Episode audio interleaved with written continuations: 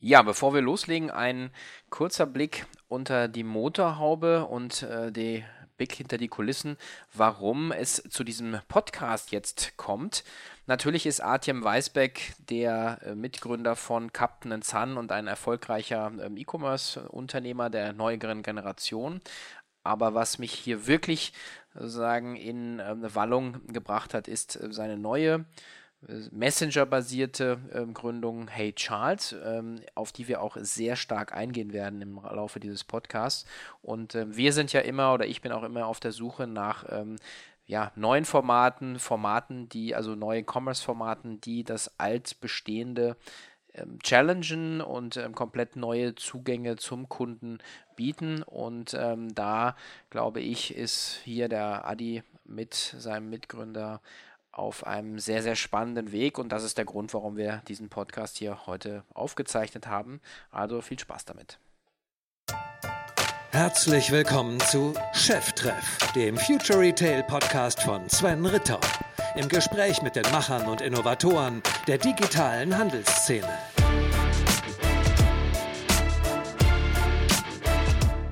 Ja, herzlich willkommen zu einer neuen Ausgabe von Cheftreff.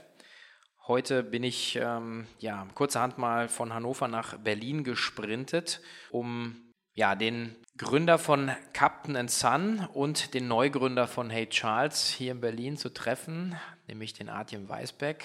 Herzlich willkommen, lieber Adi. Danke, Sven, freut mich hier zu sein. Ja, ich bin euer Host und Gastgeber Sven Rittau und äh, möchte ganz kurz äh, äh noch mal ein paar Credits an äh, meine äh, Teenage-Tochter schicken, die, ähm, nachdem ich gesagt habe, wen ich heute hier treffe, mit ganz großen Augen gesagt hat, echt, den kannst du treffen? Also scheine ich hier wirklich ähm, auf Gold gestoßen zu sein, äh, was zumindest die Markenwahrnehmung angeht in einer bestimmten Zielgruppe. Und ähm, ich habe natürlich auch entsprechend recherchiert. Vielleicht magst du dich noch mal kurz vorstellen, ähm, was sozusagen dein Background ist und äh, letzten Endes, was die Legitimation ist, warum wir hier heute sprechen sollten. Super gerne, super gerne. Ähm, ja, also erstmal Grüße an deine Tochter. Ähm, ich bin Artem, Artem Weisbeck. Artem ist ein russischer Name, da bin ich nämlich geboren und mit vier Jahren nach Deutschland gekommen. Ähm, den können leider nicht so viele aussprechen, deshalb nenne ich die meisten einfach Adi. Okay. Und ähm, das hat sich mittlerweile auch so ein bisschen etabliert. Äh, ich äh, habe selbst Jura studiert, hier in, äh, in Heidelberg und in Münster, wo wir später auch Captain und Sun gegründet haben. Und ich glaube, das ist mein großes Glück, warum ich heute da sein darf, ähm, ist, dass wir mit Captain und Sun äh, eine Geschichte hatten, wo wir ähm, eine Uhr als Freunde für uns selbst gebaut haben anfangs und heute eine fast Million Kunden weltweit zählen dürfen. Und ich äh, bin jetzt mittlerweile nach knapp viereinhalb Jahren dann aus dem Ganzen dann auch den nächsten Schritt auch wieder gegangen. Jetzt in die nächste Gründung, ist insgesamt jetzt auch schon die dritte ähm, zwischendrin auch leichte, Angel, also erste Angel Investments gemacht okay. und äh, mittlerweile auch hier in Berlin. Das ist ein bisschen mein Background. Ja. Ja, das klingt ja schon mal nach einer ähm, äh, großen Packung, die wir hier heute aufreißen dürfen. Ähm, ich würde gerne mit, mit Captain Sun starten ähm, und ähm, einfach mal auch so sagen, wie, wie, wie fängt man damit an? Klingt ja jetzt so ein bisschen ähm, nach, äh, ja, okay, ihr habt, äh, ich glaube, du hast woanders gesagt, ihr hattet, äh, wolltet für euch selber eine Uhr zusammenstellen. Da werde ich immer skeptisch, weil das ist diese sogenannte Bedarfsgründung. Deswegen gibt es so diese ganz vielen kleinen Weingeschäfte, weil sich jemand mit Wein auskennt und dann gerne selber einen Wein trinkt. Bei aus euch ist eine Firma geworden mit fast einer Million Kunden, 750.000 Followern auf Instagram, einer extremen internationalen Distribution auch in Geschäften. Ähm, das, das ist ja immer die große Frage für viele, die jetzt dann auf sowas gucken heute wie, wie kommt man da hin? Also was sind so da die ersten Schritte für euch gewesen von der eigenen Uhr jetzt, äh, wo die Firma heute steht? Ja, also ich würde es ein bisschen runterbrechen in äh, drei Schritte. 0 zu 1, 1 zu 10 und sag ich mal 10 zu 100, wobei 100 ist unerreichbar.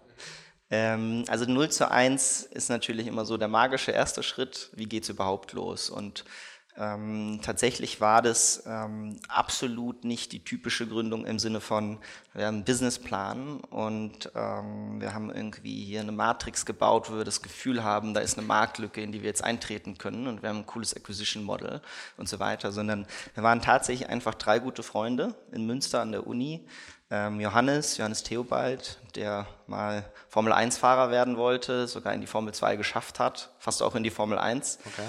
Ähm, dann eine Pilotenausbildung gemacht hat bei der Lufthansa, mittlerweile auch Lufthansa fliegen könnte.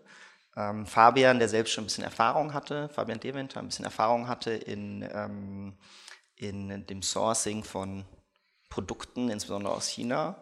Ähm, ich darf es wahrscheinlich gar nicht sagen, aber das war damals vor allem ein YOLO-T-Shirt. Ja, YOLO war ganz heiß zu der Zeit. You only live once. Darf man nie vergessen. und, und mir, ich war selbst Jurastudent und hatte ähm, auch schon eine erste kleine Plattform ähm, gebaut für Juristen, um ähm, einfacher Jobs zu finden, weil Juramarkt doch recht interessant ist mit Staatsexamen und dem sogenannten Prädikatsexamen. Ähm, so haben wir uns drei, äh, wir drei uns irgendwie so ein bisschen gefunden und wirklich erstmal den, diesen, diese Schnapsidee gehabt, von eine, eine, Uhr für sich selbst zu bauen, weil wir teilweise auch einfach selbst gerade eine gebraucht haben. Okay. Ja. Und da war so der Schritt 0 zu 1, mh, vor allem sich da einzuarbeiten und ähm, so ein Produkt für sich zu entwickeln, ja, wie du sagst, einen Eigenbedarf erstmal zu stillen. Hast wahrscheinlich recht, ist wahrscheinlich nicht das beste Business, ja, aber hat trotzdem geklappt und ähm, wir wollten erstmal einen Eigenbedarf und haben wirklich auch für uns als allererste Kunden entwickelt. Für uns als allererste Kunde und 0 zu 1 mit 100 Uhren haben wir angefangen für unsere Freunde. Wir haben uns wirklich sehr stark reingedacht, okay, was würden unsere Freunde gerne tragen? Ähm, und ähm, der Schritt 0 zu 1, sobald die Uhr eigentlich mal fertig war, war im Endeffekt Hacken. Ja, also war wirklich im persönlichen Netzwerk über die Kanäle, die wir zur Verfügung hatten. Zu der Zeit 2014 war noch Facebook, Facebook mit äh, den Pages, hatte noch einen starken Organic Reach, über den man viel machen musste. Die Boost-Funktion Boost war billig und, und Bombe, würde ja, ich gerne ja, sagen. Ich weiß noch, ich erinnere mich gut. ja, du erinnerst dich gut. Das hat sich leicht geändert, ja, vor allem der Organic Reach. Ähm, und äh, ja, und wirklich einfach. Ja, Hacken und Hustle waren so, war der, so der Schritt von 0 zu 1 und wie so oft wahrscheinlich einfach ein Team, was Lust hat, da zusammen zu arbeiten. Mhm. Und dann wurden ja andere Leute, also meine aus dem Freundeskreis auf die Uhr ja auch aufmerksam, oder? Also, mhm. also vor allen Dingen wahrscheinlich so. Und, ja. Äh, und, und dann ging der nächste Schritt, 1 zu 10, oder? Genau, also das war erstmal der erste Schritt. Ähm, wir hatten da auch eine witzige Anekdote, die immer wieder, die immer wieder gern aufkommt, dass wir, als wir dann online waren, und davon, fest davon ausging, dass die ganze Welt jetzt Captain und Sun lieben wird, ja, haben ja alle nur darauf gewartet, dass ja. wir starten. Und alle haben gesagt, sie wollen eine kaufen. Alle haben gesagt, sie wollen eine kaufen.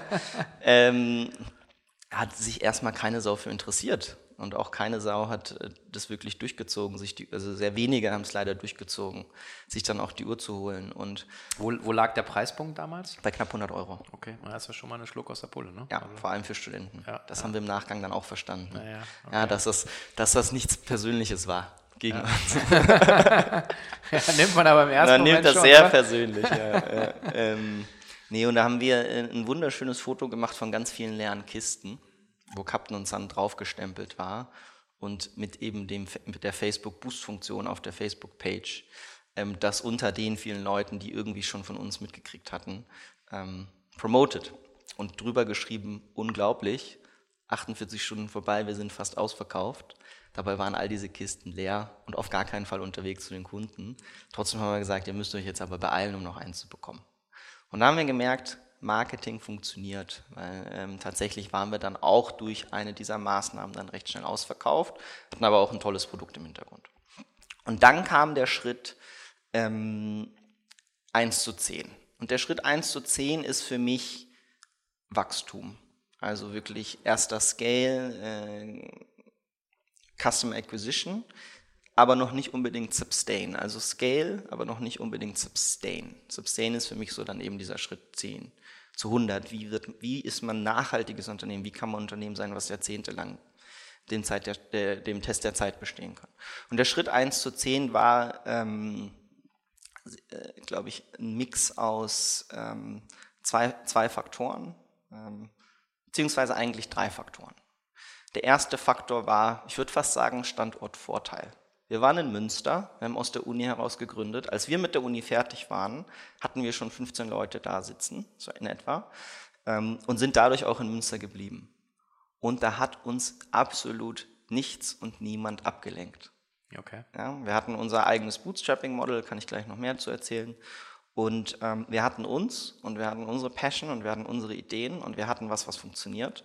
Und da hat uns keiner von abgelenkt und in Münster gab es auch nichts, was uns stark ablenken konnte. Und ich glaube, das war tatsächlich im Nachgang für diese spezielle Situation, für unser spezielles Business ähm, und auch irgendwie die Vernunft und dieses sehr organische und, und, und gesunde, mit der wir an die ganze Sache ran sind, extrem wertvoll. Mhm. Das heißt, ihr musstet, also Bootstrapping heißt ja sagen, ihr seid aus mit dem eigenen Geld, was ihr reingesteckt habt, oder dem Geld eurer Eltern, Family, Friends, Family, Fools, gibt es mhm. ja dann immer so. Ja. Und letzten Endes dann, was euer Geschäft abwirft, musstet ihr praktisch sozusagen das Wachstum, was ja sozusagen jetzt ja entstanden ist im Nachhinein, äh, dann darüber finanzieren, oder? Ganz genau, ja. Okay. Also war auch in die Unit Economics so eingerechnet, dass wir eben Bootstrapping-Model haben konnten.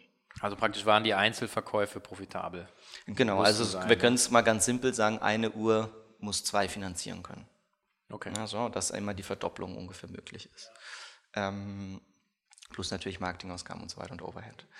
Ähm, genau, also das war der eine Faktor, wirklich der, ich würde fast mittlerweile sagen, Standortvorteil Münster. Ähm, und einfach, dass die Leute, die dann auch bei uns angefangen haben, und das glaubt bei euch vor allem jede Brand, jede D2C-Brand, in dem Bereich bewegen uns ja hier, einfach diese Leidenschaft der ersten Mitarbeiter für die Brand selbst. Ja, das dürfen keine Söldner sein. Mhm. Und das hatten wir extrem in Münster. Also jeder Verpacker, der da war, teilweise aus der Schule, dann mussten wir abends nach Hause schicken, weil uns sonst die Eltern angerufen haben und gesagt haben, hier, wo ist schon wieder XY, der hätte schon längst zu Hause sein müssen, der sitzt doch bestimmt noch bei euch und packt. Ja, und das war so, ähm, ähm, ich glaube, das war ein, ein, Riesenpunkt.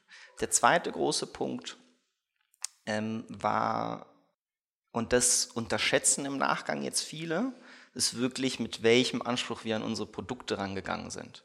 Wir sind immer mit dem Anspruch an die Produkte rangegangen, so designed in Germany soll auch was heißen.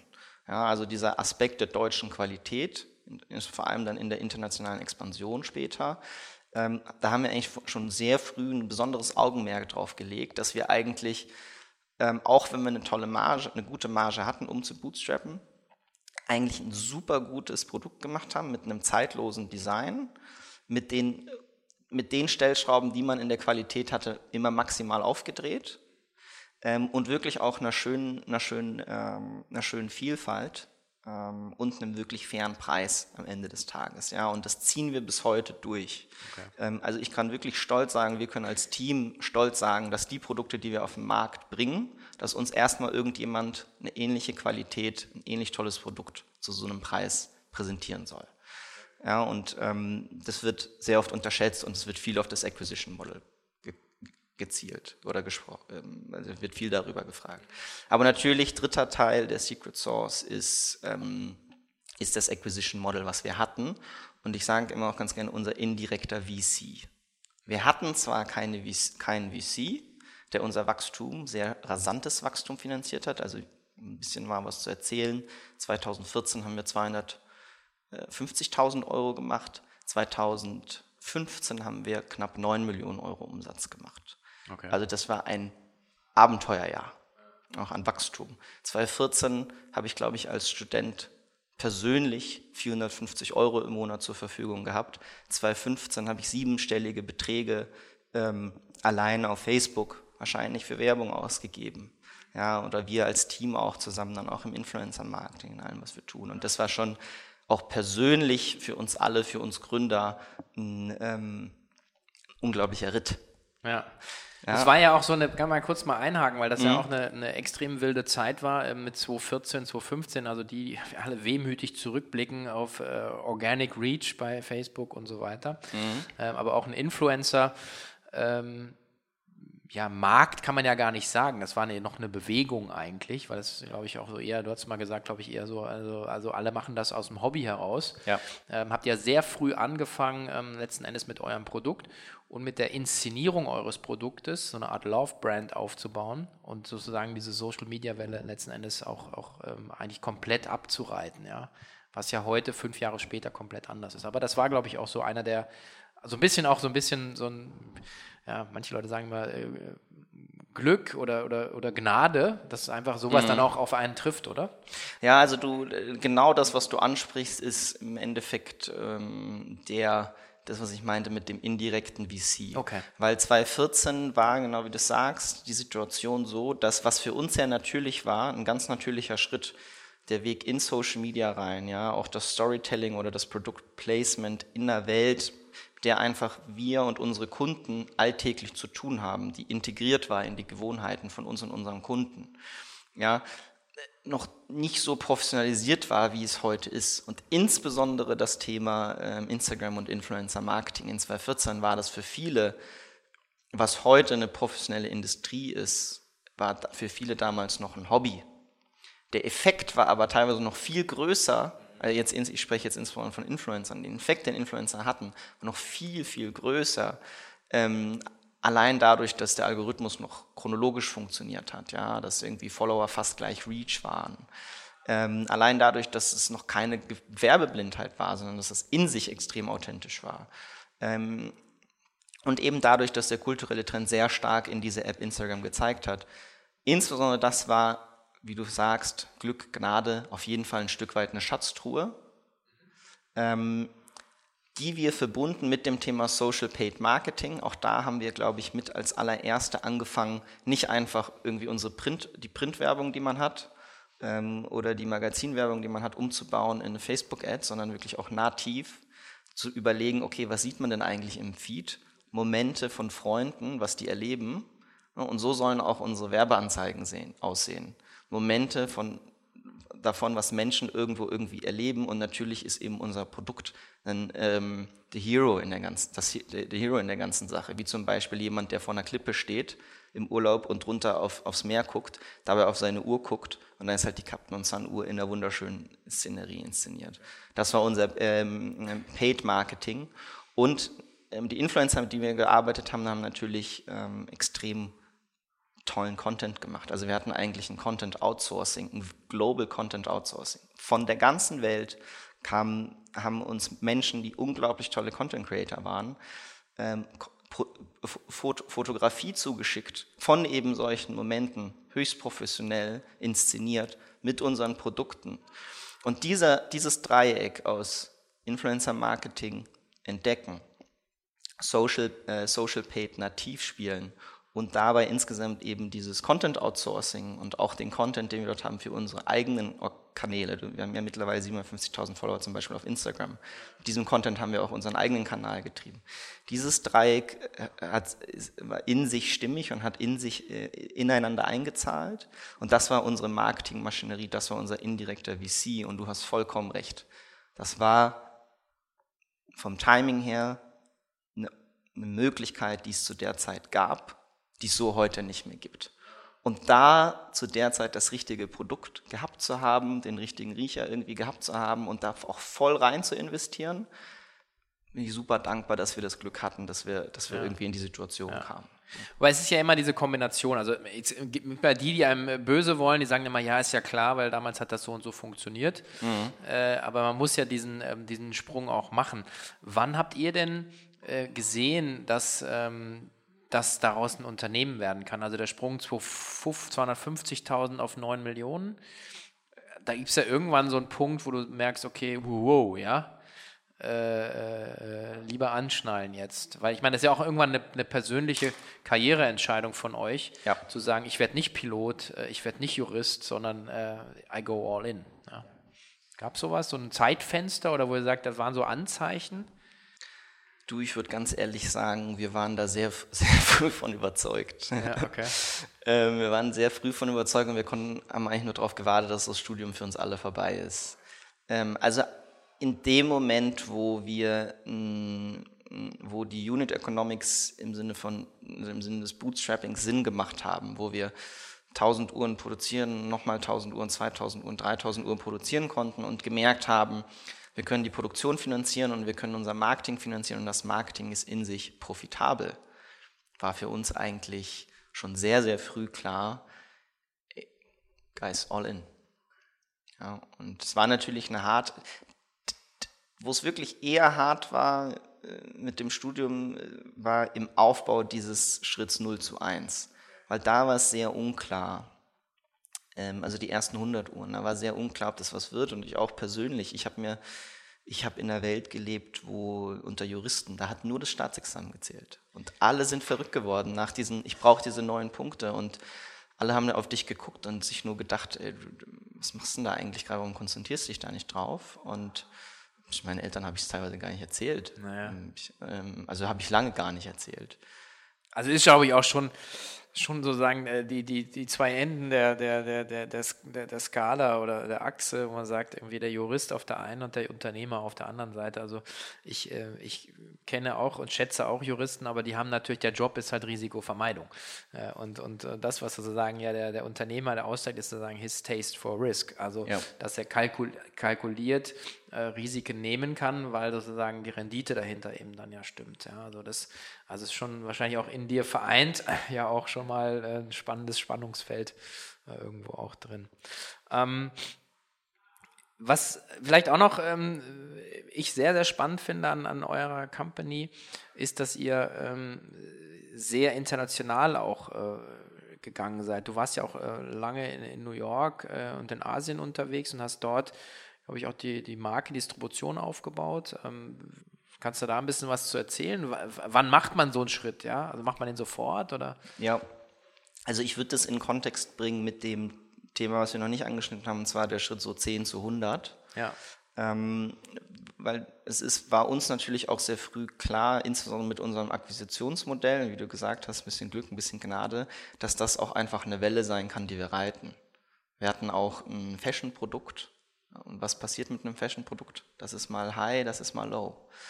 Ähm, also uns, auch, uns war klar, die Welle, die wir jetzt gerade reiten, kann jederzeit auch wieder fallen. Und Vielleicht ganz kurz von der Produktpalette her hatte ich jetzt gar nicht, für mich war es jetzt klar, ihr habt, habt mit Uhren angefangen, aber ihr habt jetzt ja auch äh, Rucksäcke, ihr habt so Accessories und so, also ihr habt auch die Produktpalette ja auch erweitert, ne, schrittweise. Oder? Genau, und das ist eigentlich, was dahinter steckt, ist natürlich ähm, Diversifikation das war für uns das A und O. Also wir haben sehr früh gesagt, auch schon in 2015, während wir diesen 1 zu 10 Schritt gegangen sind, wie schaffen wir das hieraus jetzt was Nachhaltiges zu machen? Und wir haben in verschiedene, wir haben in, auf, verschiedene, auf verschiedenen Ebenen diversifiziert. Das war unser Schritt 10 zu 100. Der erste war natürlich im Produktportfolio. Genau das, was du ansprichst. Äh, wir sind das, was wir mit den Uhren gemacht haben, eigentlich eine große, lukrative Industrie mit irgendwie neuen Mitteln anzugreifen, haben wir dann ähm, transferiert in den Markt Sonnenbrillen und später auch in den Markt ähm, Rucksäcke und uns so ein bisschen etabliert als alle möglichen ständigen Begleiter, also Produkte, die, die wirklich in den Alltag integriert sind und dadurch auch viel gesehen werden. Ähm, das war so für uns das Steckenpferd. Das war, ähm, da haben wir uns diversifiziert. Dann haben wir uns diversifiziert in den Kanälen. Ja, also um auch in der Customer Acquisition äh, überzugehen, in Stichwort natürlich Retention, Customer Lifetime Value ist extrem wichtig, da, deshalb auch die Produktportfolioerweiterung. Aber wir sind auch in Kanäle wie eben den Einzelhandel sehr aggressiv reingegangen, haben gesagt, wir müssen auch auf der Straße sein. Mittlerweile wahrscheinlich knapp, äh, knapp unter 1000 POS weltweit ähm, und auch unsere eigenen Retail Stores äh, in Deutschland, München, Stuttgart, Köln schon eröffnet. Ähm, diese, diese Kanaldiversifizierung war auch extrem wichtig. Und die dritte war auch der Aspekt zu sagen, wir bleiben nicht in Deutschland. Wir wollen uns was trauen. Ähm, wir wollen ins Ausland und haben früh äh, insbesondere auch das Backbone so ein bisschen gebaut, also die Möglichkeit, ähm, ganz Asien zu beliefern, ganz Amerika und Südamerika zu beliefern, was da im Warehousing notwendig ist und so weiter, aber auch wirklich dann lokal, lokal Marketing, teilweise lokal Teams ähm, zu bauen. Und du sagst es, ich war dann auch selbst persönlich sehr viel eben da auch schon unterwegs, ähm, erst, in, erst in Asien, Australien, äh, dann, in, dann lange in New York und ähm, viel hin und her. Und ich glaube, das war eben für uns dieser Schritt 10 zu 100 insbesondere aber gepaart mit dem Allerwichtigsten von allem, und das ist der Aufbau eines Leaderships, extrem starken Leadership-Teams außerhalb von uns Gründern. Ähm, und auch das Empowerment von unserem ganzen Team. Ähm, Captain Sun sind mittlerweile 70 Leute und die geben alle Vollgas. Ähm, und das war unser Schritt wie wir gerne, wie wir sagen, zu heute einem wirklich gesunden digitalen Mittelständler, der äh, stetig wächst und hoffentlich noch lange so, und davon gehen wir fest aus, stetig so weiterhin wachsen wird, denn das Fundament ist gebaut. Ja, ähm, Leadership ist ein, ähm, eigentlich ein super Thema. Ähm, auch wenn man ein bisschen auf die Zeit schaut, in der ihr jetzt ja letzten Endes unterwegs seid, das ist so mit fünf Jahren.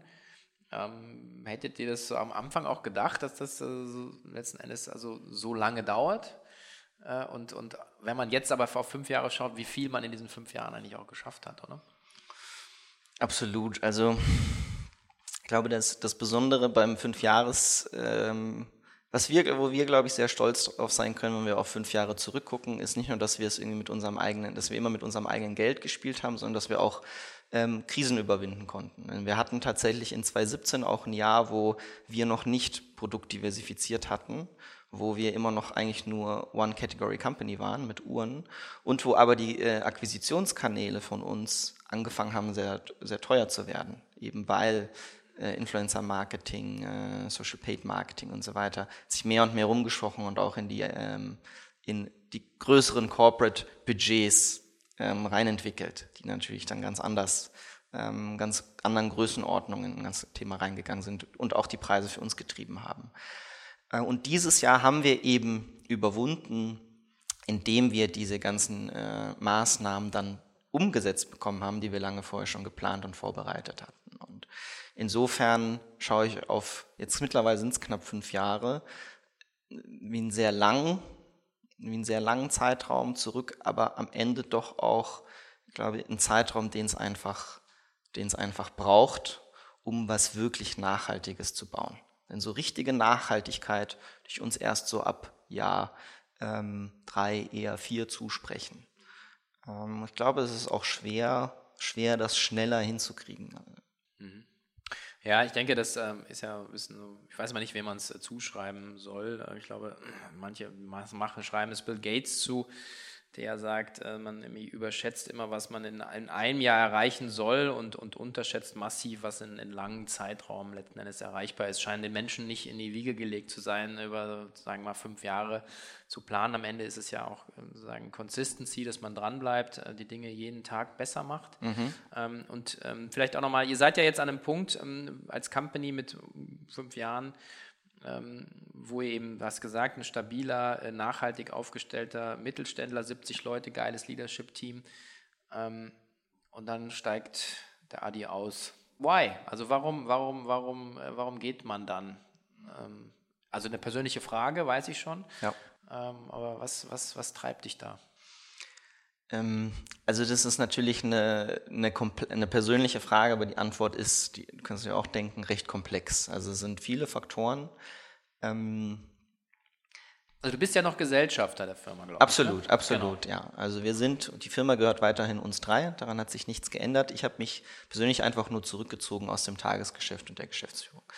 Was, was, was, was war nötig für diese Entscheidung? Also erstmal ganz wichtig, das Timing dass das überhaupt möglich war, auch von der Verantwortung her. Wir haben darüber gesprochen, erstmal auf nachhaltigen Beinen zu stehen als Firma, ähm, dann auch die Chance zu haben, eben die Firma selbst, äh, dass die Firma uns selbst gehört. Ja, ich glaube, viele sind da auch einfach durch Investorenverträge und so weiter oder durch Investoren selbst einfach ein bisschen in anderen Positionen.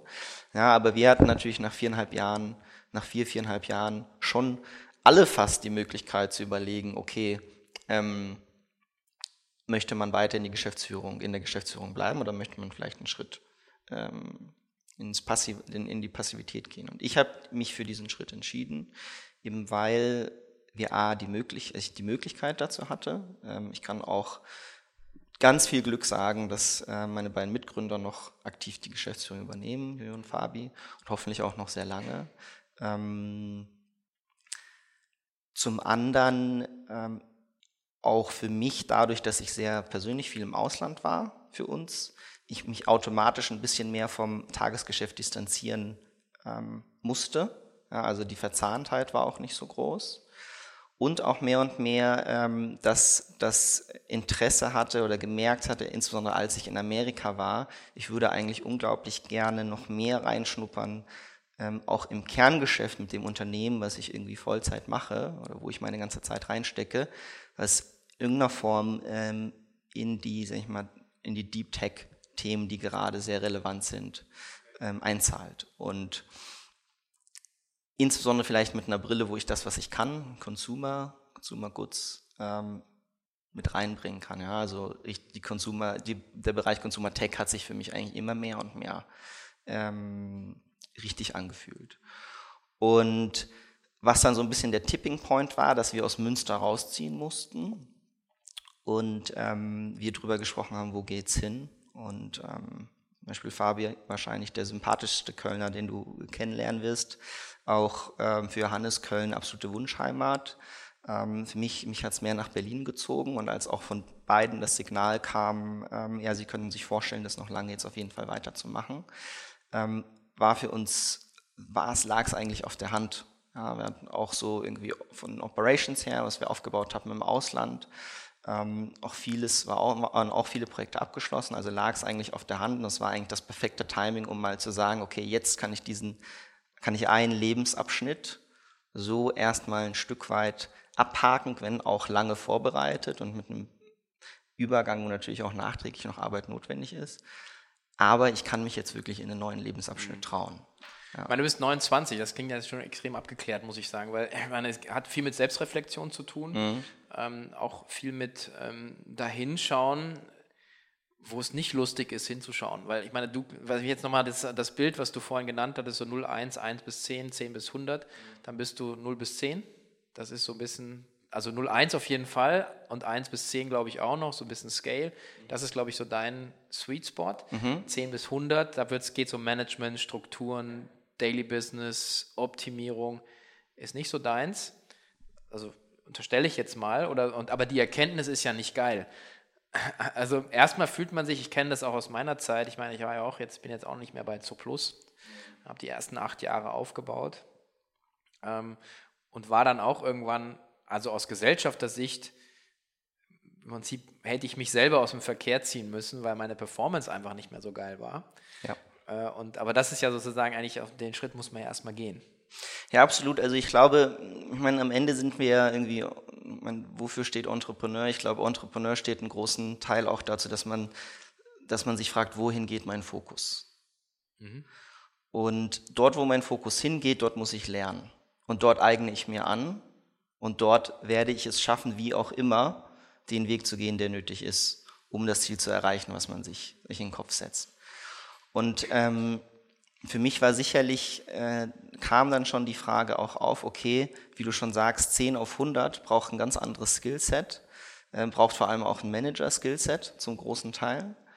Ähm, ist das jetzt, wo mein Fokus reingehen will? Ja, und will ich mir das aneignen, weil du hast absolut recht. Meine natürliche Stärke ist es, glaube ich, erstmal nicht. Und genauso, da ging dann auch für mich irgendwie die Neigung hin zu sagen, okay, wo sind denn die natürlichen Stärken? Und da gebe ich dir auch komplett recht, hast du super zusammengefasst, sind eher noch in dem Bereich 1 zu, äh, 0 zu 1, 1 zu 10. Und den möchte ich jetzt erstmal auch noch weiter ausleben. Auch dieses einfach dieses Gründen dieser ersten Tage, also jetzt auch gerade mit der neuen Firma. Es ist ein Auf und Ab und es geht einem auch sorry, dass ich es so sage, teilweise hart auf den Sack, aber es ist irgendwie das Geile. Ja? Und, und das, da wollte ich weiterhin den Fokus drauf haben. Ähm, ich wünsche mir aber jetzt auch, ich glaube, ich bin schon so vom, es ist jetzt natürlich eine, irgendwie eine Assumption, aber vom Gefühl her, wenn wir hier jetzt einen ähnlichen Weg gehen werden mit Charles, und da bin ich guter Dinge, dann freue ich mich auf den Schritt 10 zu 100 und den auch persönlich großen Teil durchzuziehen, weil ich glaube, da ist man in einer anderen Lebensphase, sagst du euch mir jetzt 29, alle Zeit der Welt. Ja, warum muss es das Erste sein? Und ich glaube auch, ähm, es ist ja vielleicht, es ist vielleicht das Schöne, wenn man zwischendrin, und ich habe die Zeit extrem genossen, insbesondere die Zeit jetzt zwischen Captain Sun und Charles, zwischendrin mal komplett raus, also nicht komplett raus zu sein, aber sich einfach wirklich Zeit zu nehmen und zu sagen, hey, fuck, was habe ich da jetzt alles schon erlebt? Äh, jetzt kann ich diesen Weg einfach weitersprinten.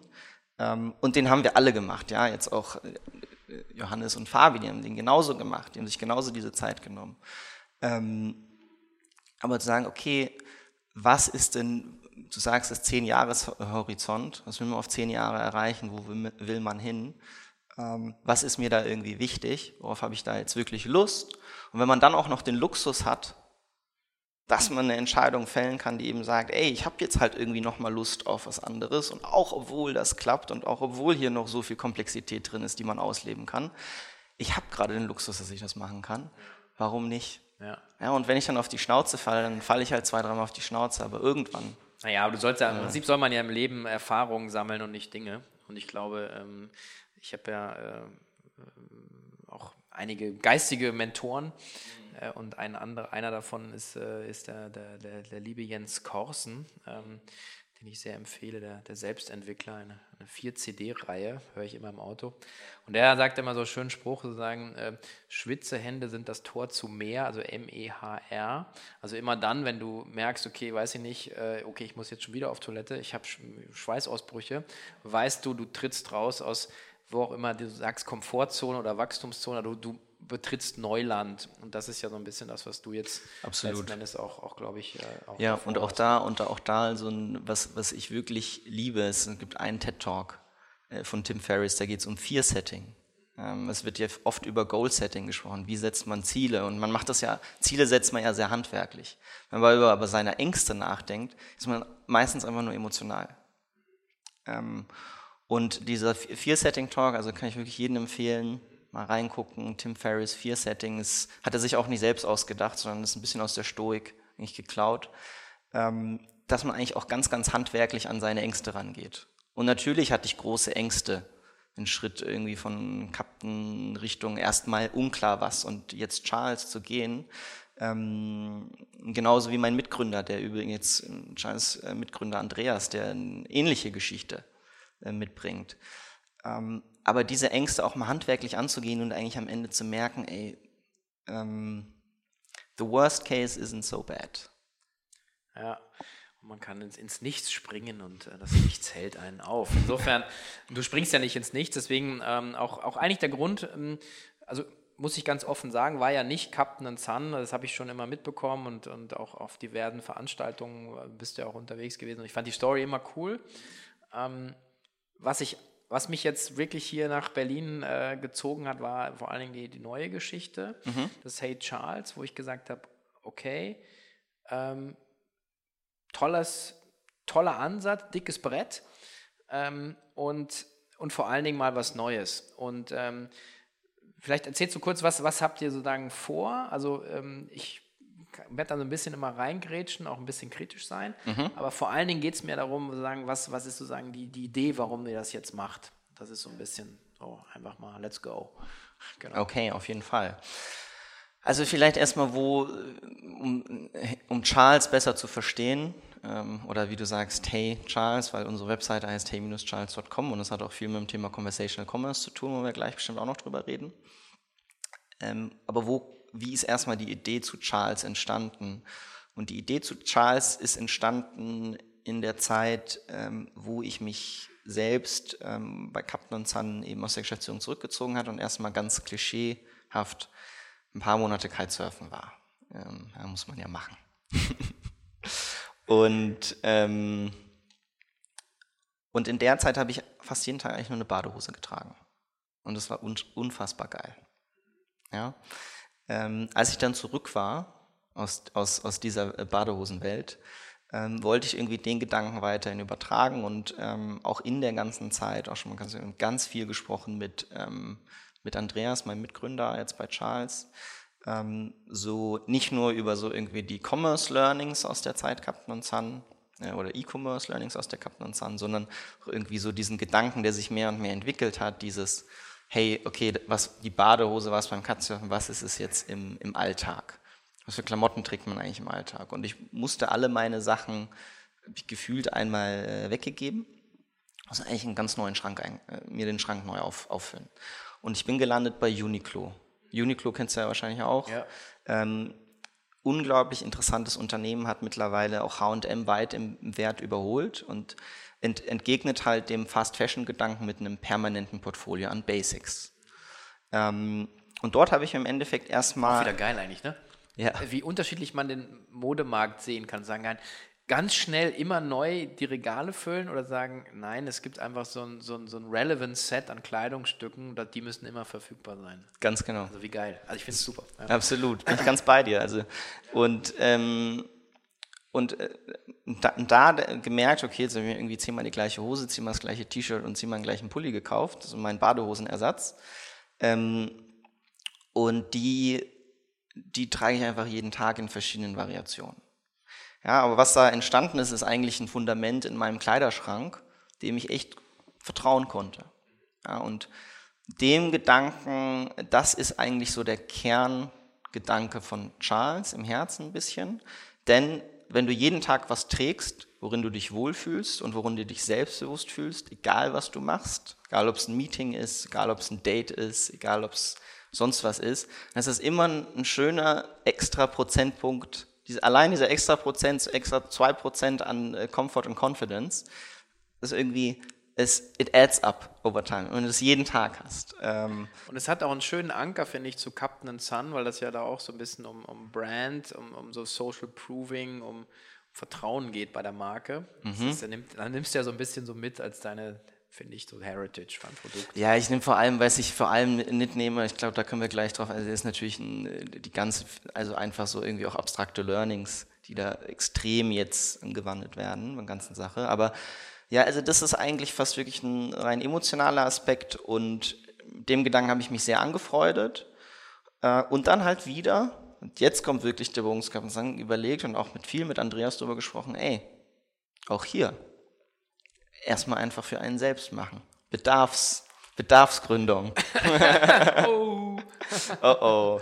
Oh ja. oh. Und, ähm, also ich kann es äh, belegen oder bestätigen, also er trägt die Sachen auch hier wirklich heute. Also ich habe es noch nicht geschafft seit gestern Abend, aber gut. Ja.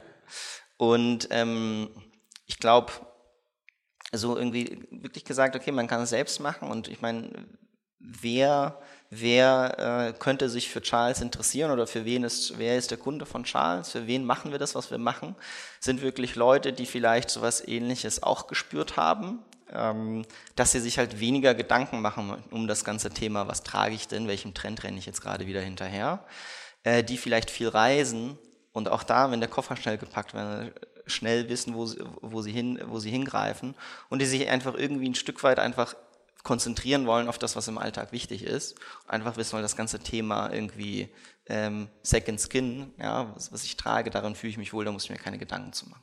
Und dafür braucht es ein Fundament im Kleiderschrank, dem man vertraut. Und dieses Fundament im Kleiderschrank versucht Charles ähm, für jeden zu schaffen. Okay, das ist ja schon mal eine Ansage, weil, also es, wie du sagst, es gibt schon Player in dem Markt, es gibt auch schon äh, digital oder so Vertical Brands, die das versucht haben, also Ever Basics zum Beispiel gibt es da noch, eigentlich gescheitert. Also wo ich gesagt habe, okay, so wo ich sage, naja, mhm. warum bei mir jetzt die Lampen angegangen sind, ist natürlich die Art und Weise, wie ihr sozusagen mit dem Kunden in Kontakt treten wollt. Ja, das ist nett, dass du sagst, ja, und ähm, Absolut. Also das ist natürlich sofort die erste Brücke. Ba Basics. Ähm, natürlich, jetzt wenn wir uns mal den weltweiten, ähm, sag ich mal, die weltweite Textilindustrie angucken, die ist riesig. Davon ist Basics auch ein riesiger Teil und entsprechend kompetitiv ist dieser Markt.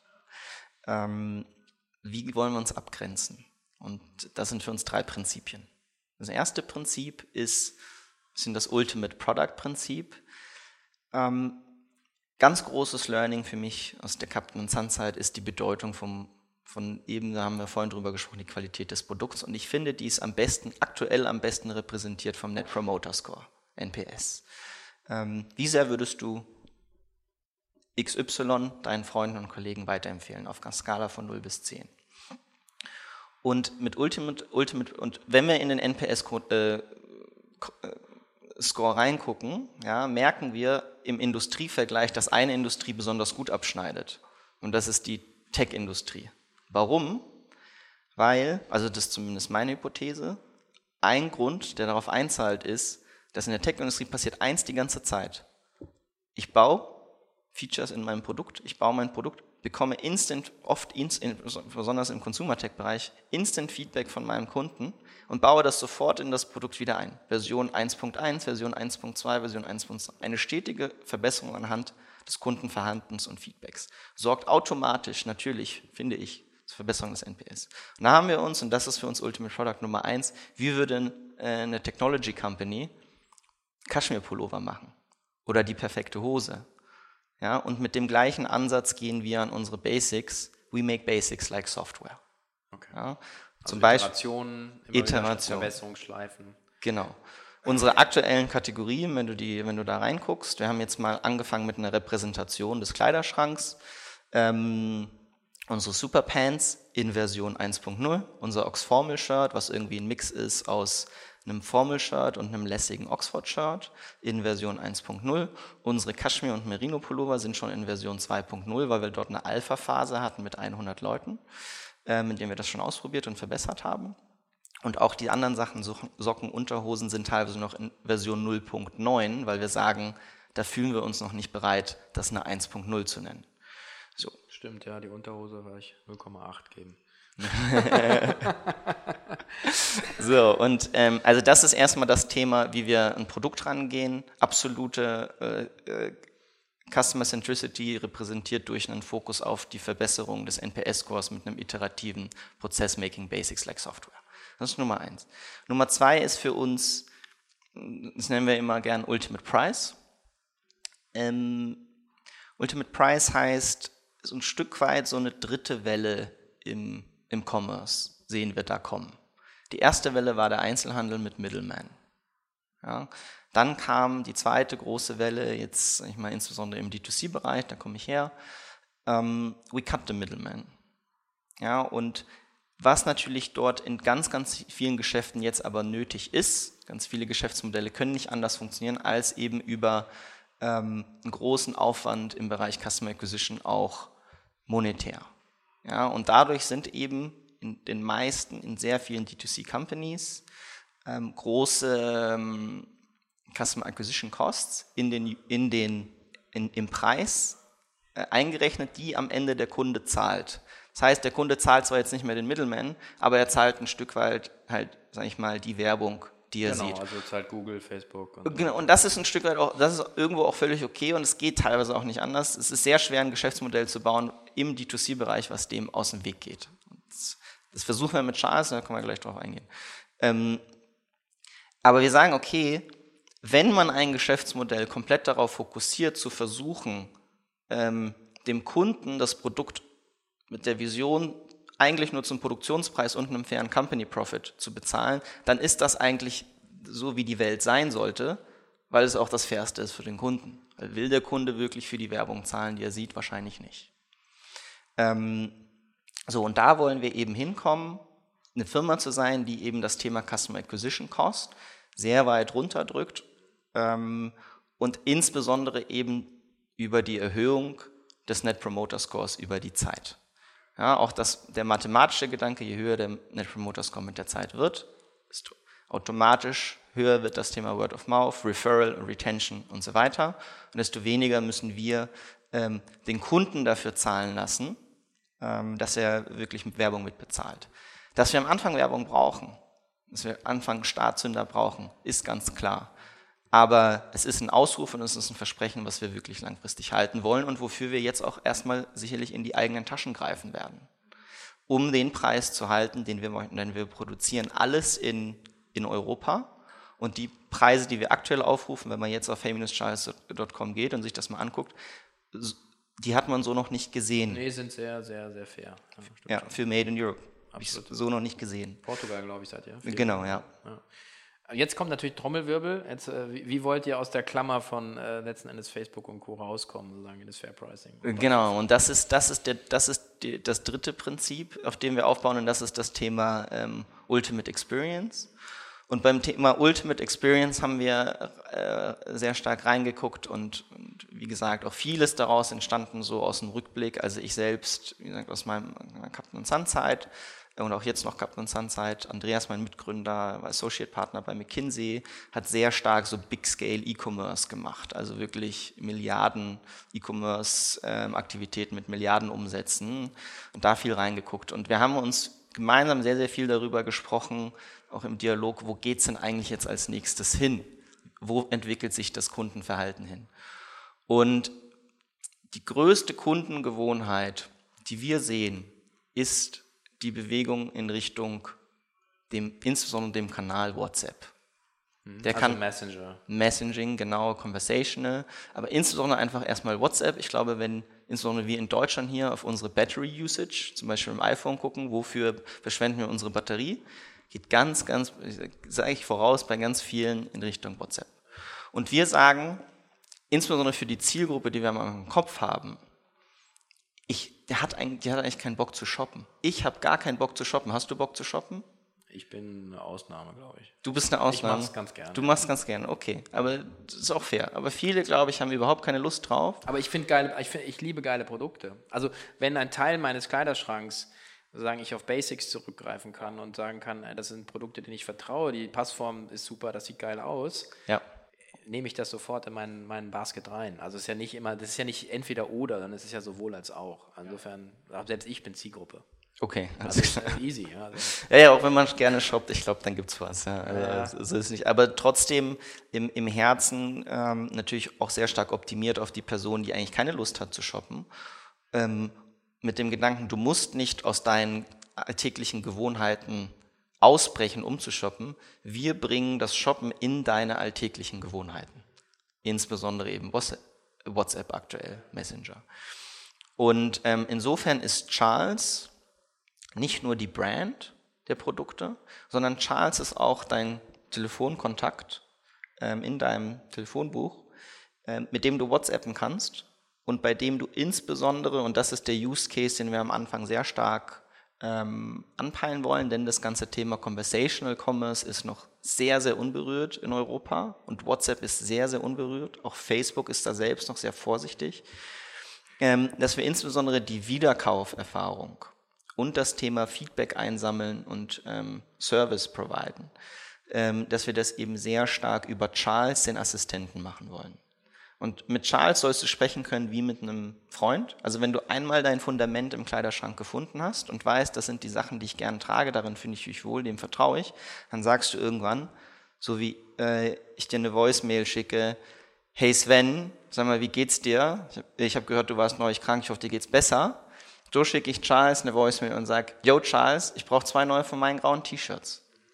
Und Charles muss erkennen, meine grauen T-Shirts kennt meine Größe, weiß, wo ich wohne und kann das für mich ganz schnell abwickeln. Okay, und das ist dann so Richtung Deep Tech dann, dass man sagt, also genau. also Machine Learning, äh, dass du sagen einfach, äh, du beim Kunden äh, einfach Zeit rausnimmst äh, und einfach, letzten Endes ist es ähm, Convenience auf einem neuen Level. Ich meine, ich muss ja, ich mache ja auch E-Commerce seit 20 Jahren, ja? ja. Und ich finde halt immer noch, muss man sich eigentlich schämen äh, für die Produktdarstellung, für die Listen, ja, äh, im Prinzip diese Amazonisierung der, der, der, der des UX ja. ist ja immer noch, es wird langsam besser durch Instagram und Co., aber es ist trotzdem immer noch so ein bisschen alter Wein in neuen Schläuchen. Und deswegen finde ich, feiere ich jetzt auch so ein bisschen euren Ansatz. Danke. Ähm, dass, dass ich einfach geil finde zu sagen, okay, wie, wie komme ich eigentlich mit, mit Commerce-Aktivitäten? manche machen das Car-Commerce und ihr sagt halt, es ist conversational.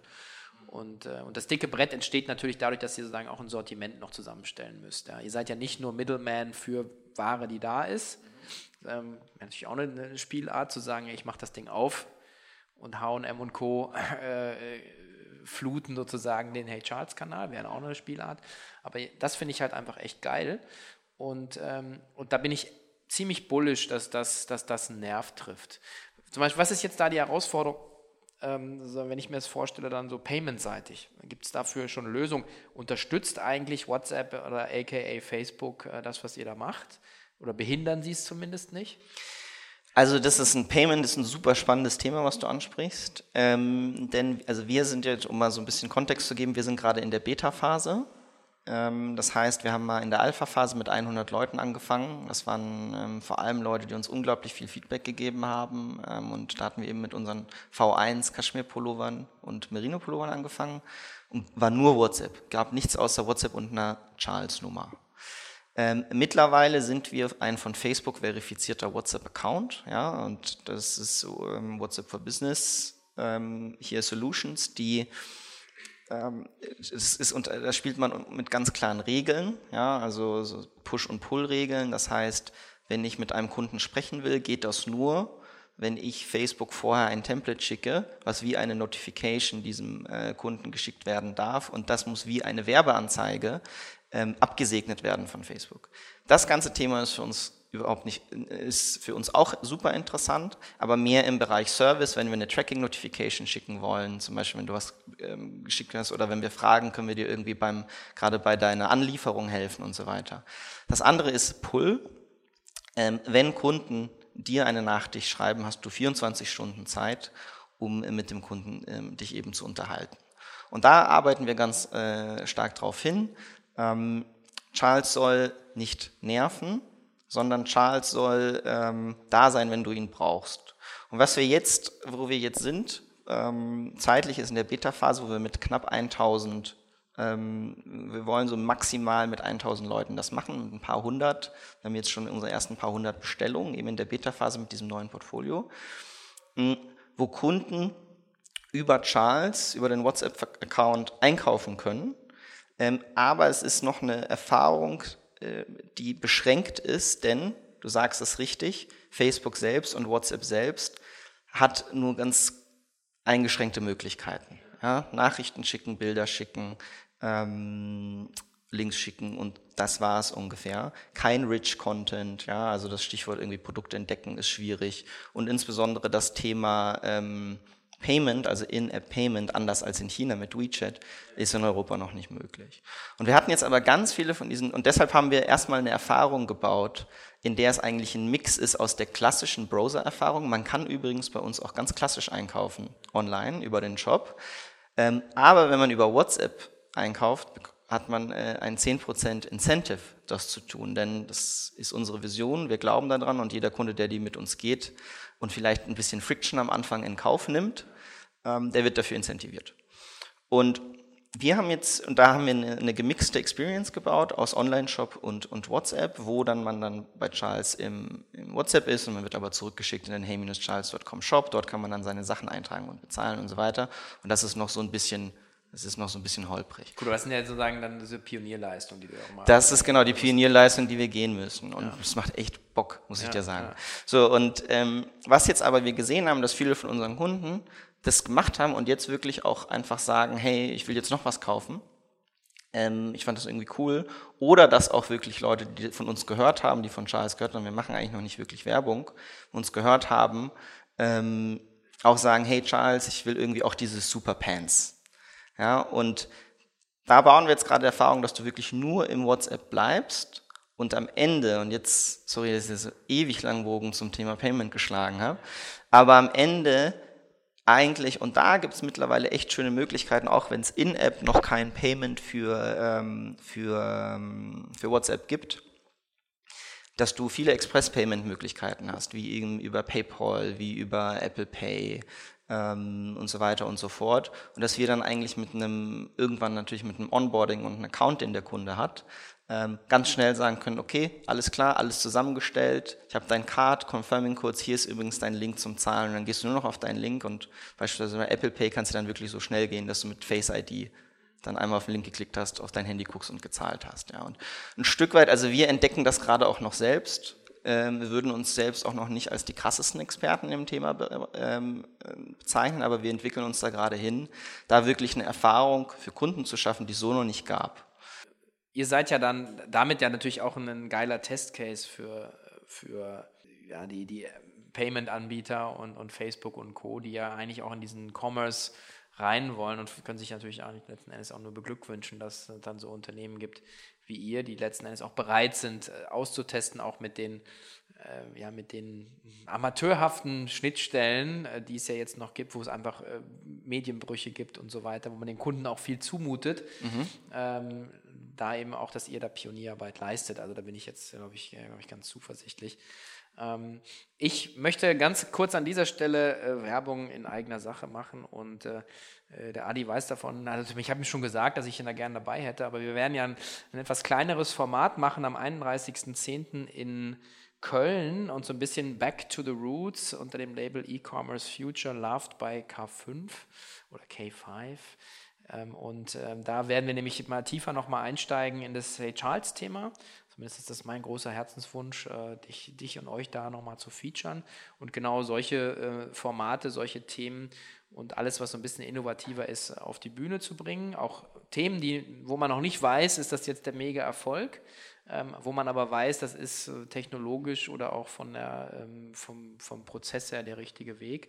Insofern 31.10 in Köln im Stadion äh, und äh, Tickets gibt es auf e-commerce future oder eben auf k5.de. Ähm, ist auch nicht wirklich teuer, ich glaube, es kostet 100 Euro oder so. Ist auch nur eine Tagesveranstaltung, das wird, glaube ich, echt geil. Ähm, ja, und ich glaube, da haben wir nochmal echt Gelegenheit, ähm, richtig ähm, schön reinzugehen. Ähm, und vielleicht habt ihr da ja auch dann schon noch mal so die, die nächsten äh, acht, acht, neun, zehn Wochen an Erfahrung, die ihr da mitbringt. Weil ich, so wie ich es jetzt auch wahrnehme, ihr, ihr habt wahrscheinlich jede Woche irgendwie so neue Aha-Erlebnisse. Ja. Also ähm, insofern freue ich mich da sehr drauf.